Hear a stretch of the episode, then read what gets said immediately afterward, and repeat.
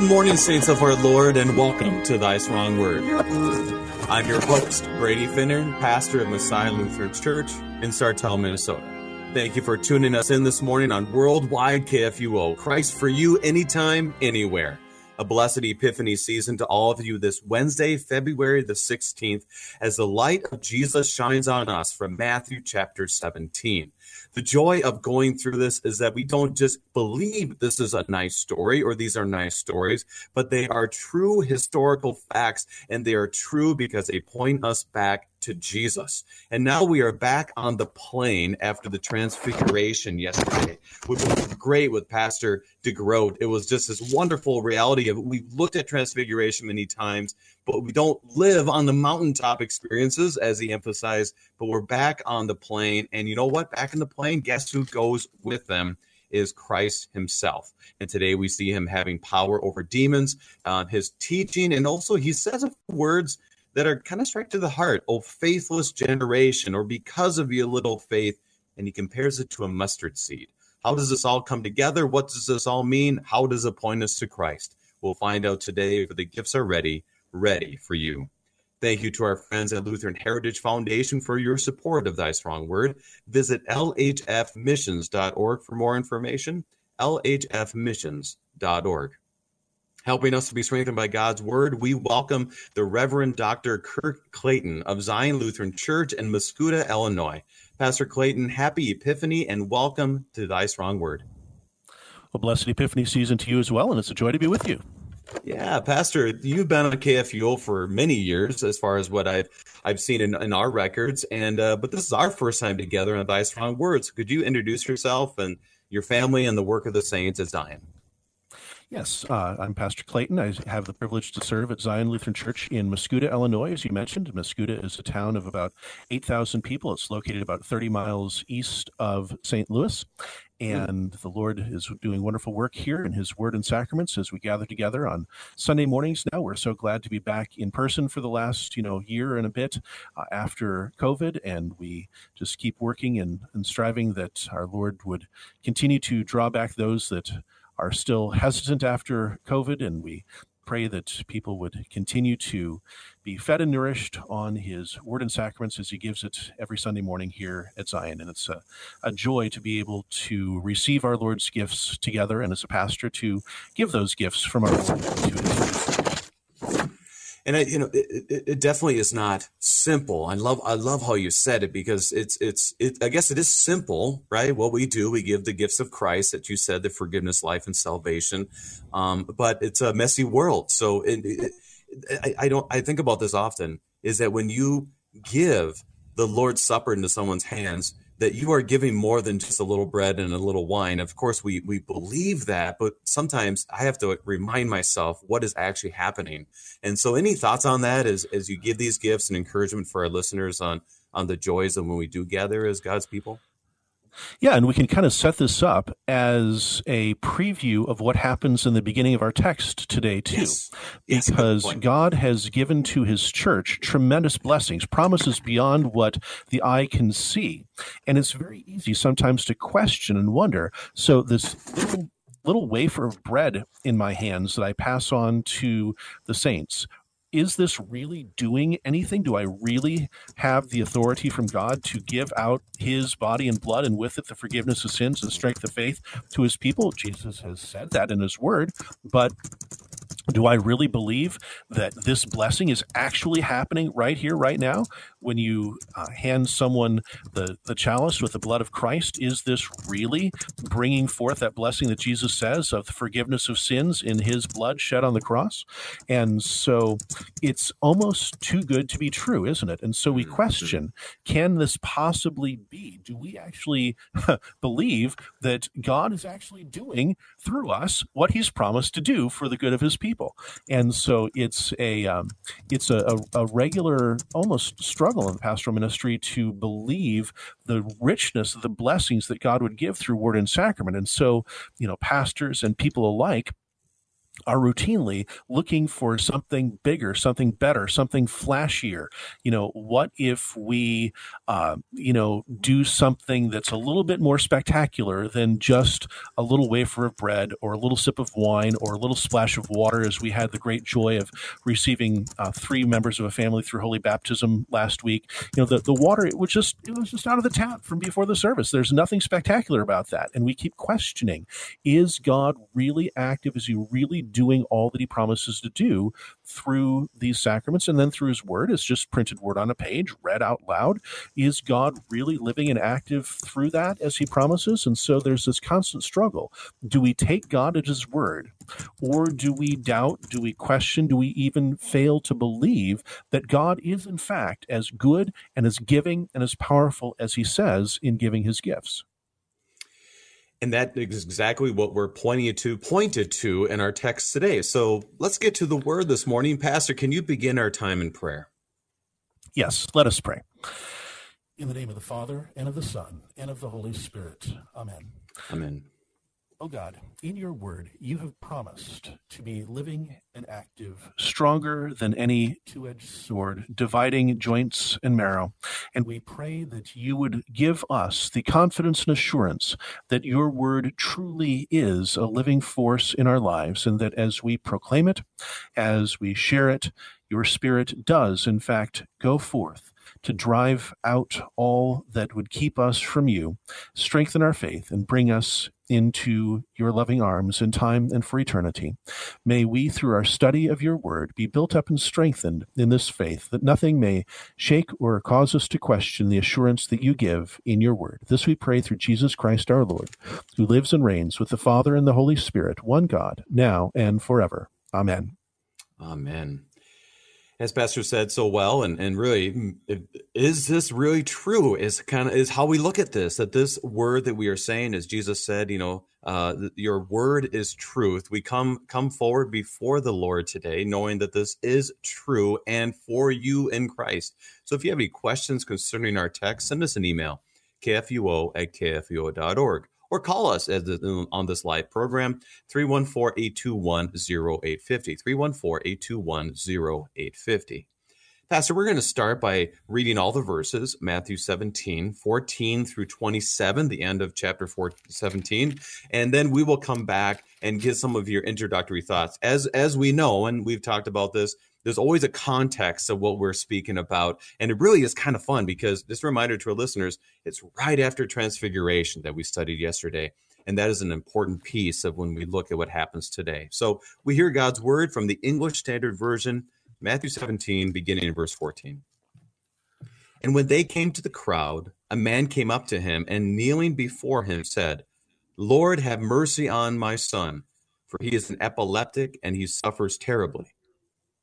For often he falls into the fire and often into the water. And I brought him to your disciples, and they could not heal him. And Jesus answered, O faithless and twisted generation, how long am I to be with you? How long am I to bear with you? Bring him here to me. And Jesus rebuked the demon, and he came out of him, and the boy was healed instantly. Then the disciples came to Jesus privately and said, Why would we not cast it out? And he said to them, Because of your little faith, for truly I say to you, if you have faith like a grain of mustard seed, you would say to the mountain, Move from here to there, and it will move, and nothing will be impossible for you. As they were gathering in Galilee, Jesus said to them, The Son of Man is about to be delivered into the hands of men, and they will kill him, and he will be raised on the third day. And they were greatly distressed.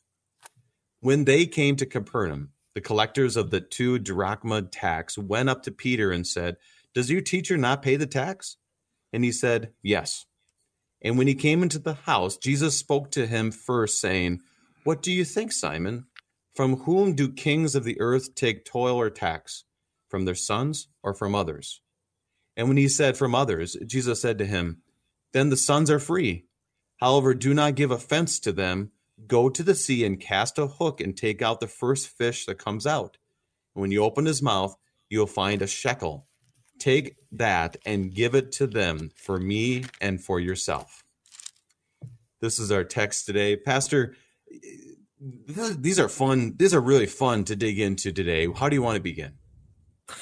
Well, um, I think by where we kind of set it up, that this text is a question of do we take Jesus at his word or not? Mm. The first part of the text, Jesus casts out a demon from a boy after his disciples had apparently tried and failed.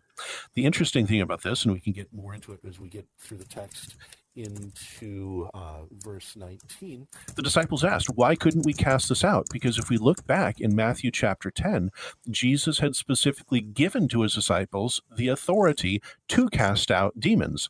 And it seems that from their, their missionary trips that they probably have been doing so. So why didn't they in this instance when they had previously? And Jesus points out that they had little or no faith that they could do so at that point. And so we look back at ourselves and see that we also don't take God at his word. We're really in no better position mm. than the disciples are here. We don't necessarily believe that Jesus is going to do what he says in his word either. And yet, Jesus still continues to work with the disciples patiently. He still continues to work with us patiently. And he then turns right around and points to what is truly most important that he was going to be handed over and killed, and on the third day rise again. And once again, it seems the disciples aren't really ready to take Jesus at his word. We're told that they were greatly distressed. Hmm. And then we have this very interesting segment at the end about uh, paying the temple tax that we'll get to. That's a little bit different theme. But these first two segments really kind of have this contrast. Jesus says something, or for our version today, our, our time today, we read in God's word certain promises, certain blessings God gives. Do we believe them? Do we receive them in faith? Do we trust God and take Him at His word? Or don't we? So I think that's where I would set this up and we can and dig in and, and see what happens here starting in verse 14. Yeah, thank you, Pastor, because that is the big question that that flows through this and throughout, because there's so many times that they're terrified or they're you know they're wondering is this the son of david? And and sometimes it feels like the devil knows jesus better than the people. And you, you continually going through that question and then you bring it back in ourselves and that's a question that we ask to you our listeners as pastor clayton and i ask do we trust jesus at his word? And we pray for the holy spirit to guide our time today and that he would have us to trust. So pastor i'm going to start this way then. We'll read 14 through 16 because there's this is things that set us up for this one that's very important for us before we get to the rest. So, verse 14 through 16, we'll read it again. And when they came to the crowd, a man came up to Jesus and kneeling before him said, Lord, have mercy on my son, for he is an epileptic and he suffers terribly. For often he falls into the fire and often into the water. And I brought him to the disciples, and they could not heal him. So right now, Pastor, they're you know they get they get down off the plain. Jesus is with them right away. They're dealing with issues. How would you? Because um, we have epilepsy, we have questions of demon possession, how this all fits together. How would you start teaching this? Because you know we can get caught in the weeds real quickly. How what does this set us up for? Well, I think we'll just uh, walk through it chronologically as the text gives it to us. That as they come down from the mountain, the mountain of transfiguration, where Jesus has gone away by himself with Peter, James, and John, they come down the mountain and rejoin the other nine disciples there at the base of the mountain. And then we're told that a man comes and presents himself before Jesus, and the man presents himself in a way that is very, very respectful and respectable. He kneels before Jesus recognizing that Jesus is at least a man with great power and authority. How much more than that the man understands and believes, we're not entirely sure. But he then addresses Jesus as Lord. Lord, have mercy on my son. And so the man is kneeling at Jesus' feet and addressing him as Lord. And so there is at least the possibility here of the contrast that this man that we know nothing else of from anywhere else uh, outside of the Gospels, and we don't hear of him again in Matthew that we know of, that this one that we hear nothing else about might actually be the model of our attitude before God. He's kneeling before Jesus and calling him Lord. and then by contrast to that, we'll see how uh, the rest of the disciples react in just a minute. The other thing you brought up that's very interesting is we read in verse 15 that this man's son it's described as being an epileptic. And so is there a medical issue going on here or is this a matter of demonic possession?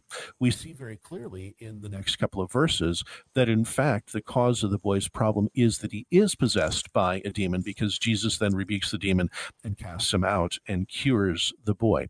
And so while the, the translation that we have here says that the boy is an epileptic, we do find out later that the cause of these seizures or fits or falling to fire, falling to water is in fact caused by the demon.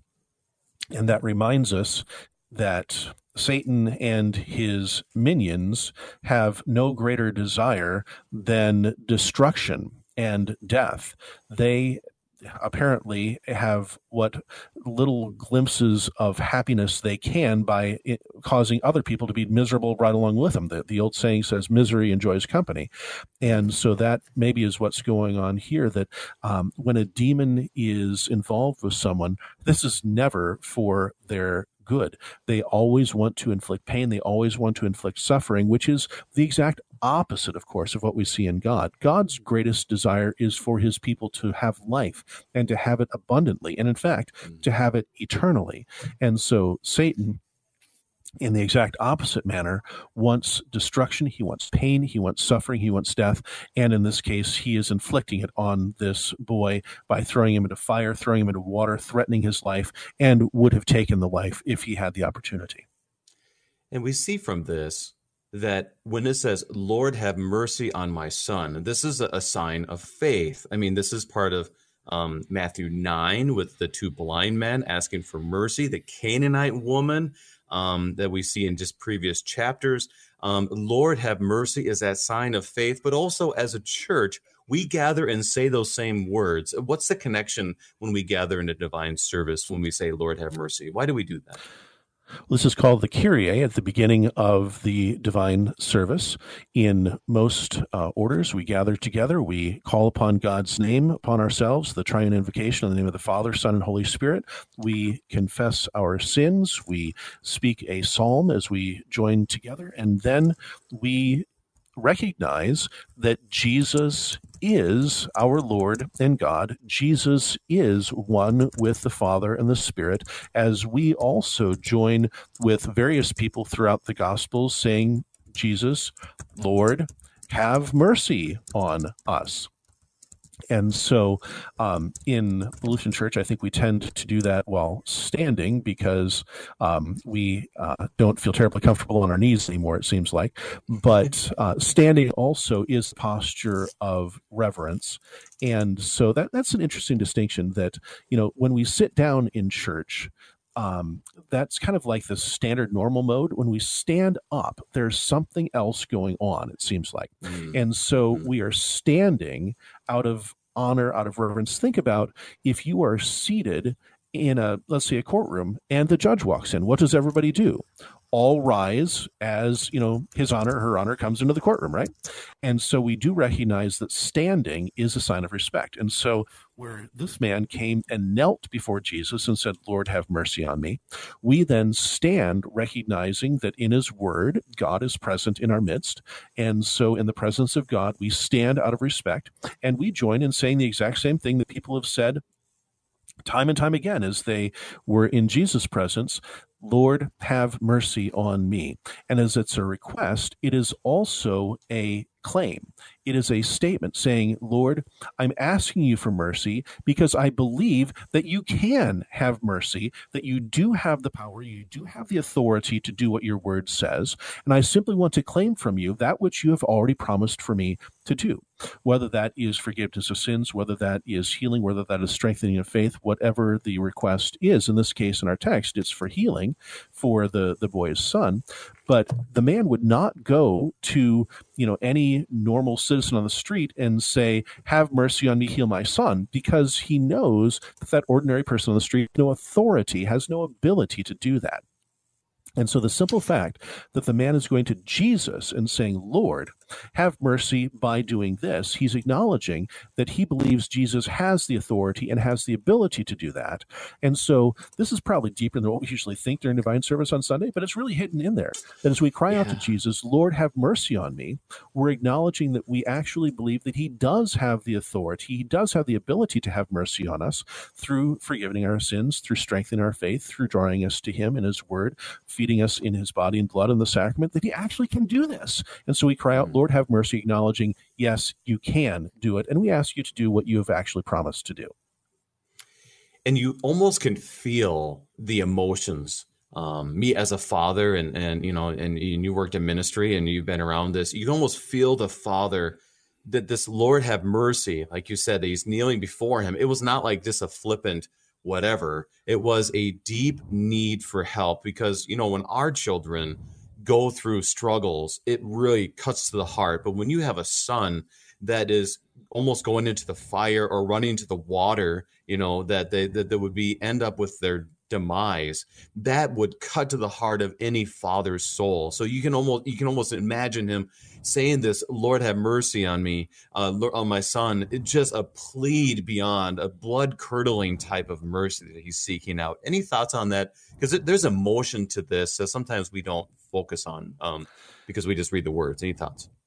Yeah, and so when we say the Kyrie in church, we probably say it more so as you said, flippantly is maybe not quite the exact word for describing yeah, it, but but strong, yeah. uh, uh, we certainly don't oftentimes have this outpouring of heartfelt emotion that this man certainly did, as you pointed out.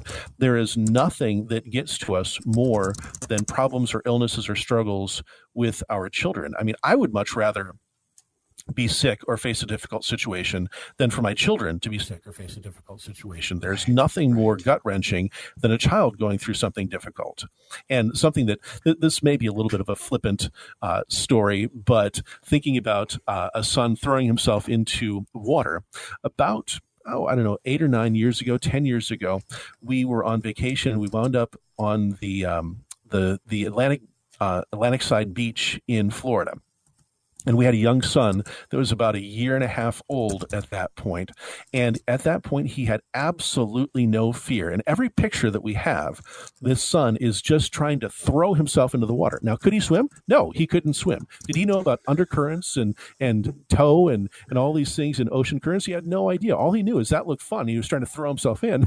and so every picture we have, my wife and I are desperately grabbing on to anything we grab of him, his shirt collar, his arm, his hand, whatever, and like holding him above the spray so he's not washed out to sea. And so our our concern was not for ourselves. It was, you know, let's keep the son safe from the water. And again, that's kind of a, a, a flippant or or joking thought, but we certainly know that when our children are in danger, when our children are struggling, there's nothing more gut wrenching for a parent than watching a child go through that. So, as you very wisely point out, as this man comes to Jesus, he's not just saying, "Oh, hey, Jesus, you know, it's good to see you. Hey, Lord, um, if you don't mind, kind of have mercy on me. Just throw me a little bit here, a little little tidbit."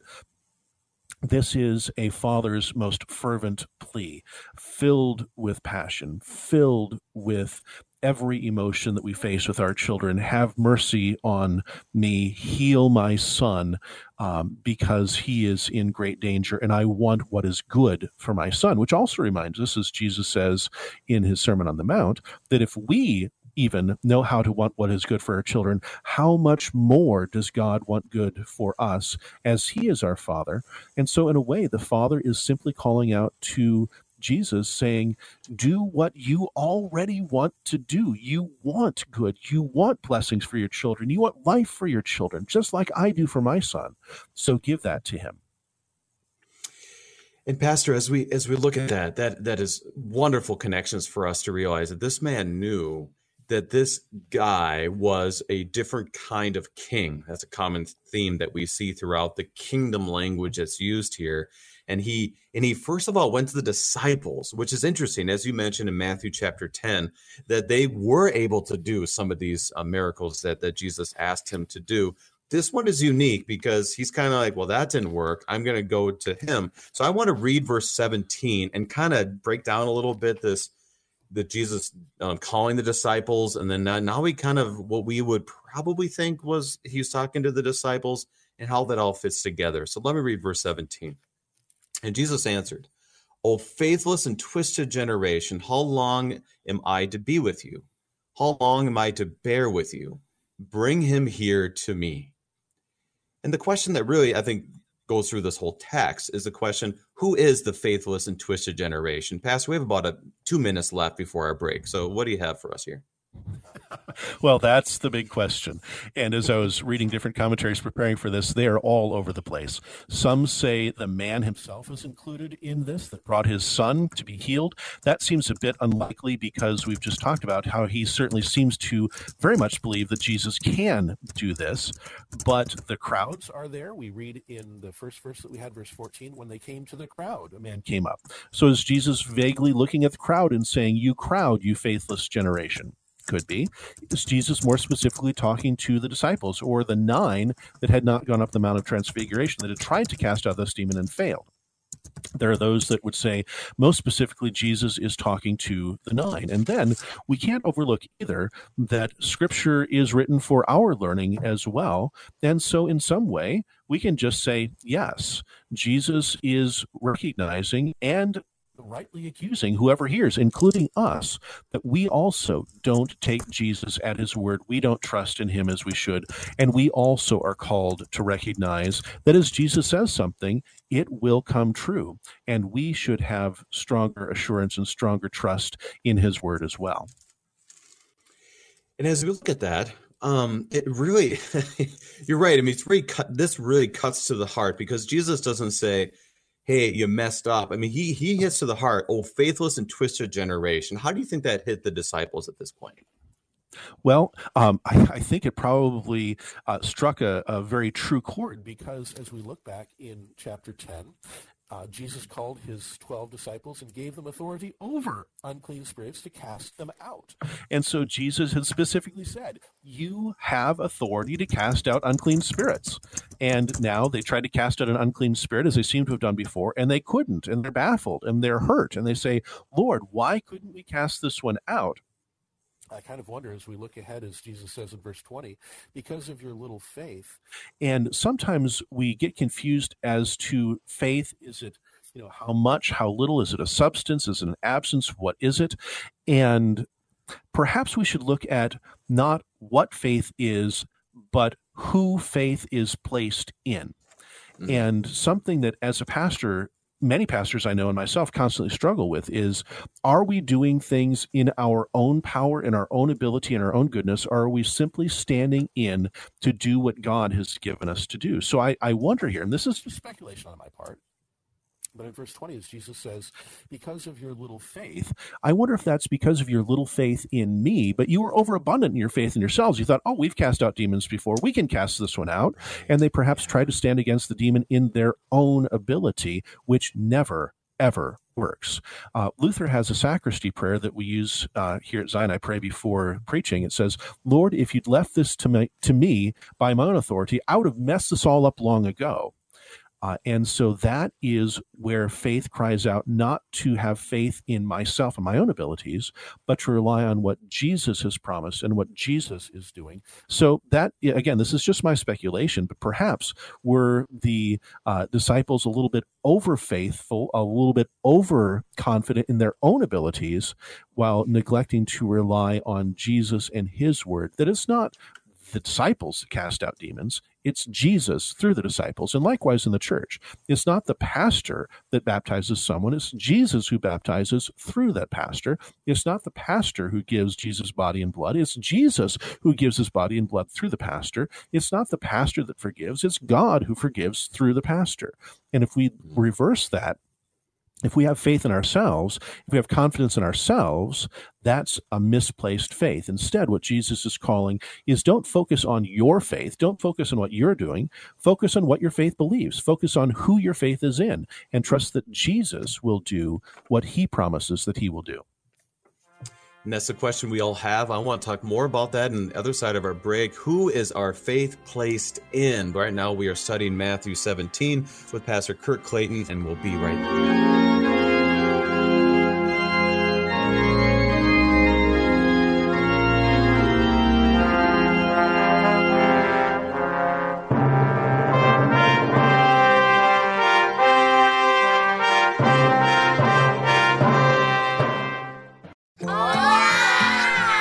These are the voices of young Lutherans in Mexico City, children who are excited to learn more about their Savior, Jesus.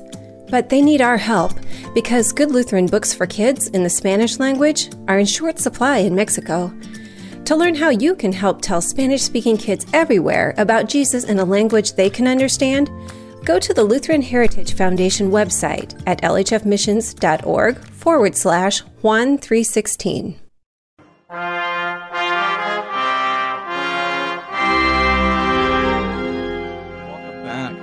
Are studying Matthew chapter 17 with Pastor Kirk Clayton of Zion Lutheran Church in Mascoutah, Illinois. And Pastor, I want to get to our next verses with that question that you brought up, and you've made. I mean, you've really um, laid the groundwork for this to be the theme throughout. Is is are you going to believe Jesus at His word, or as you said right before our break, who is our faith placed in? Who is our faith placed in? And that's an important question for the disciples and obviously for us. So verses 18, and I'll read through through 20, as it just becomes a little more interesting. And also, as a little kid, you always hear about the mustard seed. What is this mustard seed, and how we look for it, look at it? So verse 18, and Jesus rebuked the demon, and it came out of him, and the boy was healed instantly. Then the disciples came to Jesus privately and said, Why could we not cast it out? He said to them, Because of your little faith. For truly I say to you, if you have faith like a grain of mustard seed, you will say to this mountain, Move from here to there, and it will move, and nothing will be impossible for you. Now, Pastor, I want to get to that, you know, having faith like a mustard seed and moving mountains, because you know, I want to move some mountains. Maybe I can do that when we leave the program here. But verse 18 is it's it's clearly it was a demon that was causing this epilepsy. And and what happens um, when Jesus calls out the demon? Well, we take Jesus at his word, and we see in verse 18, it came out of him, and the boy was healed instantly. When Jesus sets out to do something, he accomplishes it. And in Christ and in his promises, we can have full and certain assurance that he will accomplish what he sets out to do.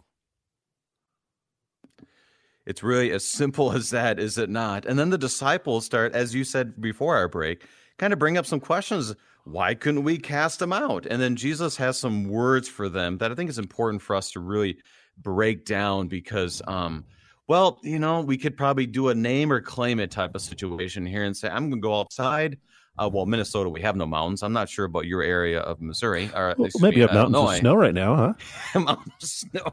You just say, okay, move it like a good Star Wars episode or something. Um, and and oh, maybe this would work. How would you make sure to teach this faithfully as Jesus addresses his disciples? Well, again, uh, we can get hung up in saying, what is the mustard seed? A mustard seed we know is a fairly small seed. Jesus uses that comparison elsewhere. But is the, the issue here a physical size of faith? I, I don't think so. I think what we're talking about here is what do we, in fact, believe as the content of our faith? Namely, who do we look to in our faith? Um, and so, do we look to ourselves and say, I'm going to be able to do this as a pastor? I am going to be able to preach a particularly good sermon. Uh, I am going to be able to bring peace and healing at a bedside where there is a, a dear member who is sick, or do we simply recognize that we as pastors are nothing other than simply the mouthpieces for God to proclaim his word, the hands for God to do his work. And the faith of a mustard seed doesn't necessarily mean that we ourselves are inherently better or worse. That would be trusting again in ourselves. So if we use this mustard seed analogy to say, well, I am better because I have bigger faith, then we're completely misunderstanding the point here. The point is not how good or how strong I am. The point is how big and how strong and how powerful and how good God is. And so rather than worry about the comparison of how big is a mustard seed, how much faith do I need to have, that's all heading in the wrong direction. That's all turning back on ourselves. Instead, we simply say, what can Jesus do? What has Jesus promised to do? And then hold Jesus to accomplish what he says he's going to accomplish. So rather than worry about how big my faith is, is it as big as a mustard seed? Is it not? And will I be able to move mountains or not shovel my driveway in Minnesota next time there's a snowstorm because I'll simply, you know, have faith that I'm going to move this mountain of snow over onto the lawn on the side. Um, you know, we're not going to play games like that. We're simply going to say, Jesus, this is what you have promised me. And I trust that you will do this, specifically in terms of his promises to bring us forgiveness and salvation as we look to his death and resurrection on the cross, which actually is the very next thing that Jesus brings up here. you know, this is probably not an accident that Jesus says, You have little faith. And then he says, I'm going to die and rise, which becomes the central focus of faith. So really, he's he's speaking about. He kind of points them to themselves a little bit and said, "Well, if you had, you know, a grain of mustard seed, you'd be able to do this." And like, "Oh, I wonder. Oh, I wonder what's going on." And then he just pulls it all back to himself um, with the very next verses because it's clear that they couldn't even handle those healings and keeping faith. And so, if they even have a glimmer of hope that they have great faith, he's already told them oh, faithless and twisted generation. He's already called them, oh, you of little faith. And so for them to start maybe thinking, well, maybe I can grab a hold of this somehow is very misguided, as you said. And ironically, not ironically, God has a plan and knows how to point people to the truth he points exactly where our faith is founded or who our faith is placed in and what our content of our faith is. I mean, it's just, you've already brought us around almost like a diamond, showing us every little angle to show us where is this content, where is our faith placed, obviously all in Christ and his work. Anything else before we get to the next words of Jesus about his interactions with the disciples to this point? Well, maybe it's a transition between the two. When people of God are living in times of, you know, that things are going well for us, that our children are healed of something that we were worried about, or there is a concern that was alleviated, or everything seems to be going smoothly that is a tremendous potential trap as Satan then turns that to focus on us and say, look how well things are going for me. But we recognize, as you talked about from the transfiguration yesterday, that we don't proverbially remain on that mountaintop in the light and splendor and glory. We go back down and we live our everyday lives not seeing a lot of healing and a lot of miracles around us. Instead, we live our lives in kind of the dull, depressing, everyday grind of life. But faith says Jesus is here with me in the tough times, in the the daily slog, just as much or potentially more than he's with me in the the spectacular times where we just feel like we're on cloud nine. And so jesus directs our attention not to the healing so much as he directs our attention to his upcoming suffering and death remembering that we do live under the cross and we do live in this world of suffering and death and sin. And as we are under the cross, that is the one place where we do have hope, even in the midst of pain, that Jesus, in his pain and suffering, has brought us forgiveness and salvation for when we are in our dark days as well. Well, let's hear those words of Christ, which is our comfort and our hope and the content of our faith. So, verse 22 and 23. And as they were gathering in Galilee, Jesus said to them, The Son of Man is about to be delivered into the hands of men, and they will kill him, and he will be raised on the third day. And they were greatly distressed. So it, I found this interesting when I was reading this is well, Jesus kind of left, them hanging for a little bit, it appears. You know, he's kind of like, oh, you little faith, and boom, then they're going to Galilee, you know. So it doesn't appear that he just gives them the, the the goods right away. I don't know what that means. I'm just it's kind of interesting for they, they kind of be left a little bit to it. And then he gives them all the goods. And for us, like when we confess these similar words in the creed, to me, that brings me comfort to know that he has been delivered in the hands of men and killed and raised on the third day. But for them, they were greatly distressed. Any thoughts of why they were distressed by these words? Well, uh, I think this shows their great love and admiration for Jesus. And, you know, if someone were to say, oh, by the way, um, you know, I've just been diagnosed with cancer and I've been given three months to live, that's going to distress me too as a human being. Even though in the back of my mind, I do know that if this is a brother or sister in Christ, they have life eternal. But the human emotion is we, you know, suffer, uh, suffer despair. We suffer, um, you know, mourning when someone dies. And so this is a very natural human reaction. But they are in a way still missing the boat as we often do that the point for jesus ministry is specifically this that he would be betrayed he would be killed. And in this death, he would bring us salvation, even defeat of death itself, because he would rise on the third day.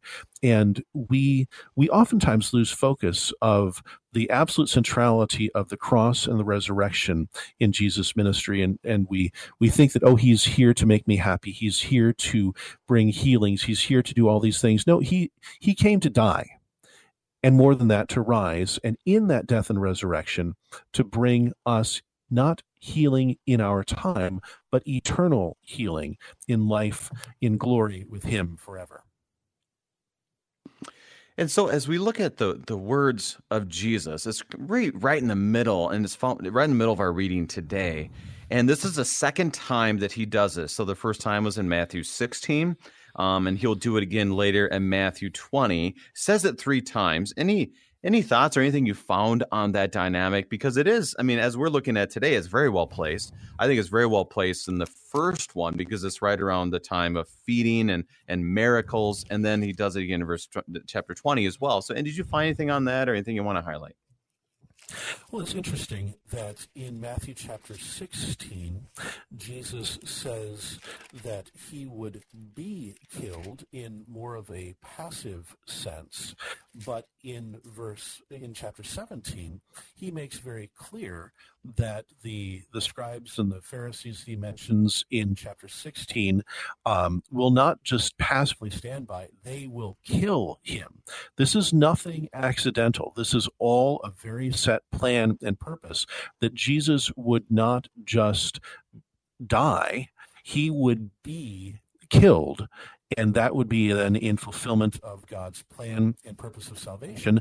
But then that's not the end either. He will rise. And so what's maybe a little bit interesting here is the intentionality of Jesus' death, that those who uh, arrest him have the intention to kill him, which in a, a strange and almost wonderful way, mirrors God's intention for Jesus to die so that he could suffer the death that we deserve, take our sins, and then rise again that we may have the assurance of life as well. So, Pastor, the, the last part, we have about uh, 12 minutes left in our time, and we could easily, in this last part, get to the temple tax and then we can start talking about taxes and this and that. And then us Minnesotans are going to want to talk about fishing and, you know, praying for maybe some coins in the fish or something like that. So I really want to take a, an extended amount of time in these last verses to make sure that we're on the same page on what Jesus is pointing his disciples to. And as you and I discussed before, there's some very interesting insights that we have received um, from Dr. Gibbs on this front as well. So we'll read the rest of our chapter, verses 24 through 27. When they came to Capernaum, the collectors of the two drachma tax went up to Peter and said, Does your teacher not pay the tax? And he said, Yes. And when he came into the house, Jesus spoke to him first, saying, What do you think, Simon? From whom do kings of the earth take toll or tax? From their sons or from others? And when he said from others, Jesus said to them, Then your sons are free. However, not to give offense to them, go to the sea and cast a hook and take the first fish that comes up. And when you open its mouth, you will find a shekel. Take that and give it to them for me and for yourself. No, Pastor, here's the deal is the first time you hear this story, you can't help, especially being a Minnesotan where there's lakes everywhere and everyone's all excited to fish. You, you, think the emphasis is on the fish and the miracle of the coin, which is a miracle, which is a godly thing that he has done. Um, but I don't think that's the main focus of this. How do you, how would you steer a Minnesotan like me back to the word and appropriate to what Jesus is saying? Well, I think the first thing we need to do is to look at the tax itself, because probably the most famous instance of Jesus dealing with taxation comes when he is confronted and say, "Is it right to pay taxes to Caesar or not?" I think we all know the answer there. Uh, show me the coin whose inscription is on the coin. Caesar's. Well, then rendered unto Caesar that which is Caesar's, unto God that which is God's. And so, when we think of taxation in the Bible, we tend to think about paying taxes to Caesar. Is this a church state thing? Is this a, a government question? No, it's not here, actually. So we get hung up on the word tax, but specifically the two drachma tax in question here is not paid to Caesar, to the secular government. This is actually the maintenance fee for continuing the services of the temple. This is how the temple was maintained. This is how the temple sacrifices were paid for. And so there was a sense in Judaism that paying this two drachma tax per person each year was, in a way, buying your participation in the ritual forgiveness and sacrifice given through the temple. And this is a horrible way to think about it, but in a way, you are paying for your redemption by paying this two drachma tax. This did not go to Caesar. This went to the temple, to the maintain, maintenance, upkeep of the temple, and for the, the daily sacrifices that were offered there. So by paying your two drachmas, you were then receiving the benefits of the sacrifices, which again, we, we don't pay for God's grace. We don't pay for forgiveness, but in a way, that's what's going on here. So this is the two drachma tax. And what's fascinating is, as we'll see uh, later in, in Holy Week, um, Jesus is the sacrifice. So mm-hmm. why would Jesus, as the sacrifice, pay for an inferior lamb or inferior animal or inferior turtle dove to be sacrificed for him when he himself is the sacrifice of all worth and all value? We also hear Jesus say, Destroy this temple, and in three days I will build it again. We see this come up at his trial, as this is the charge that's brought against Jesus, right? That they, they had various scoundrels that couldn't even lie to accuse Jesus, and they finally say, Well, he said he would destroy the temple. The temple he was talking about was his body. And so, why would Jesus, who is the temple itself, have to pay for the upkeep of the inferior building in Jerusalem? And yet, he does. But I think this is the point that Jesus is making. The sons of the king are free from taxation. Our good works don't pay for God's gift of grace. And so the sons don't pay anything for redemption. Jesus gives that to us as a free gift. And yet the Levitical law did call for offering to upkeep the temple. And so Jesus provides a way through grace, a completely unearned gift. I mean, how many times have you gone fishing and found a shekel in the mouth of a fish, right? Uh, so God provides this as a completely free gift. Um, as he continues to provide all of salvation as a free gift through the greater sacrifice of the greater lamb offered at the greater temple, namely Jesus as the Lamb of God who takes away the sin of the world, being offered as the temple of his body is torn down, only to be built again three days in the resurrection. That is the question of the tax. It's not do we pay Caesar? This is not a separation of church and state question. This is a question of how do we receive the grace given in the temple? Do we buy it? No, we don't. We receive it completely by grace as Jesus, the greater Lamb, offers himself at the greater temple of his body and gives that benefit to us completely by grace, completely for free. And as we see the the language, and I want to I want to focus on this because uh, we can easily uh, get to the broad strokes, but I like what he says. He says, he asks him a question. What do you think, Simon? So, you know, Peter, he gets kind of gets the brunt of these like teachable moments throughout the Bible, right? He goes out into the water. His name's Rock, but yet he's walking on water and all this stuff. There's a point where Simon's like, I'm not, I'm not answering your questions anymore. Like, this is it. I'm done. But, but here he says, what do you think, Simon? From whom do kings of the earth take toll or tax? From their sons or from others? And when he says others, he talks about the sons being free. And he's speaking about that. And I, am reminded of other parts in the Bible where it talks about, you know, the truth will set you free, and other parts where it talks about that you're adopted as sons. How would you um, connect those dots for people? As it can be a little bit confusing, but the importance of being a son and the freedom that he speaks of. Well, it's interesting you bring out this teachable moment as well, and Jesus really seems to jump on this. This is a little bit striking. We can read over this and, and skip it. So the collectors of the two drachma tax, not they don't go to Jesus, they go to Peter. And they say, Peter, is your master going to do this? He's, he's going to pay this tax for us, isn't he? He's, he's not going to cause problems here, right? And so Peter just, who usually has no problem speaking, we saw that transfiguration, right? He just says, yes. One word answer. Yes. All right, he'll do it. Yes.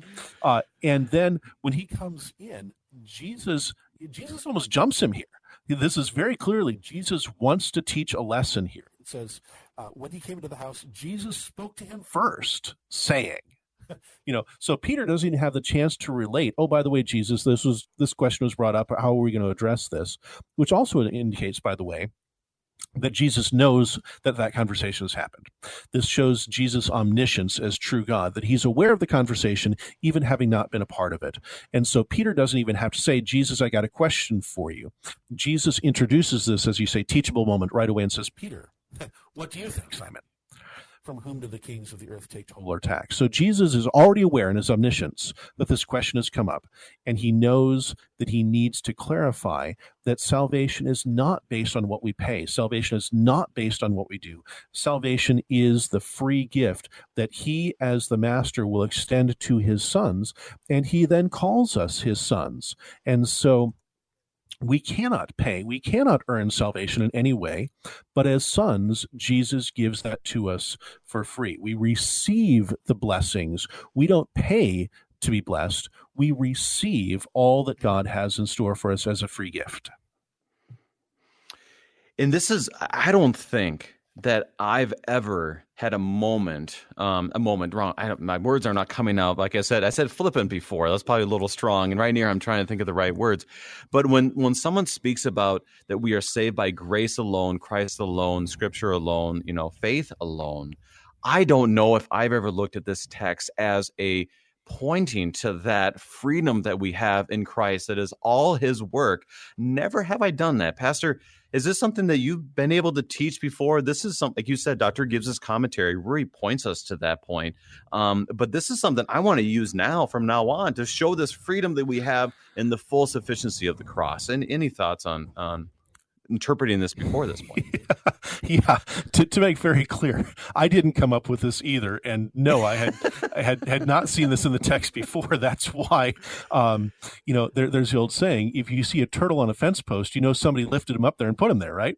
And so you've referenced uh, Dr. Gibbs in his commentary. This is the direction that Dr. Gibbs goes, and so I am merely standing on the shoulder of his scholarship yeah. that he points out this connection that that he sees as very strategically placed that he sees that Jesus prophesies his death and then connects that directly to Jesus being the greater fulfillment of the sacrifices and of the temple and sees how Matthew intentionally wove those together to draw this out for us. Uh, no, uh, before I started prepping for the show, I, I had no clue of that. Uh, and so thank yeah. you to to Dr. Gibson as his scholarly commentary on that. But that also brings out the point that God's word is an inexhaustible source of treasure. And we mm-hmm. can never gloss over something and just say, oh, I've read that dozens of times before, hundreds of times before. I know all there is to know about it. Martin Luther would say about the catechism that he wrote that he never yeah. fully understood the catechism as he should. And he daily needed to ponder the catechism that he wrote uh, to mm. learn more from it. And so we can never exhaust the treasures or riches of Scripture. And so that's why prepping for Bible class is fun, prepping for sermons is fun, prepping for shows like this is fun, because we learn and we see things that we hadn't seen there before. So, yeah, I've never taught this this way before. This was a new insight for me, and it's a joy to be able to share it. And then, as you say, to have this excitement to be able to continue to grow and share this with others that they too may see that here there's a beautiful little nugget of a, a, narrative version of what? Ephesians 2 8 9 right? For by grace are we mm-hmm. saved through faith. This is not our work. We can't pay the two temple the, the two drachma tax. That's not where it's at. Jesus gives it to us as the greater sacrifice for free and I'll say this, and Pastor, thank you for that because I can just tell the joy in your heart and it's in my heart too, the excitement that we have over this free grace that we see once again in Scripture. And then the irony of it is tomorrow's study. I'm looking forward to this. What is the first thing that they ask? Who is the greatest in the kingdom of heaven? All of a sudden their eyes are pointed to one another even after all this freedom and grace that the lord had given to them. But i'm not we're, that's for tomorrow. We're not going to worry about that. Pastor we have about 30 seconds left in our time. How would you summarize and encourage our listeners by these words? Well, with law and gospels, you just pointed to that the very next thing the disciples say is, Who's the greatest? And so we oftentimes, you know, we hear the gospel. We hear how this is all for free. And then you talk to somebody and say, well, you know, really, I've, I've done pretty well. I'm a pretty good person. Like, no, you still don't get it. You're still asking, am I not the greatest? Whereas faith points us not to ourselves. Faith points us to Jesus and what he has done for us. And faith simply throws up her hands and say, we don't have enough faith. We don't have the faith of the mustard seed. We've failed in casting out demons, however you want to take that in our own lives as application. We have not held Jesus at his word. We've not trusted him as we should. But Jesus, as Lord, does have mercy on us. He has offered the sacrifice for our salvation. He has torn down and rebuilt the temple of his body that we, as sons, may receive that blessing in time and for all eternity. It's not about us. It's not about who's the greatest. It's not about what we've done. Faith doesn't cling to that. Faith looks to Jesus and says, Jesus has done it all, and Jesus has done it for me. Pastor Kirk Clayton of Zion Lutheran Church in Mascoutah, Illinois, giving us God's strong word from Matthew chapter 17. Pastor Clayton, thank you for bringing us his gifts.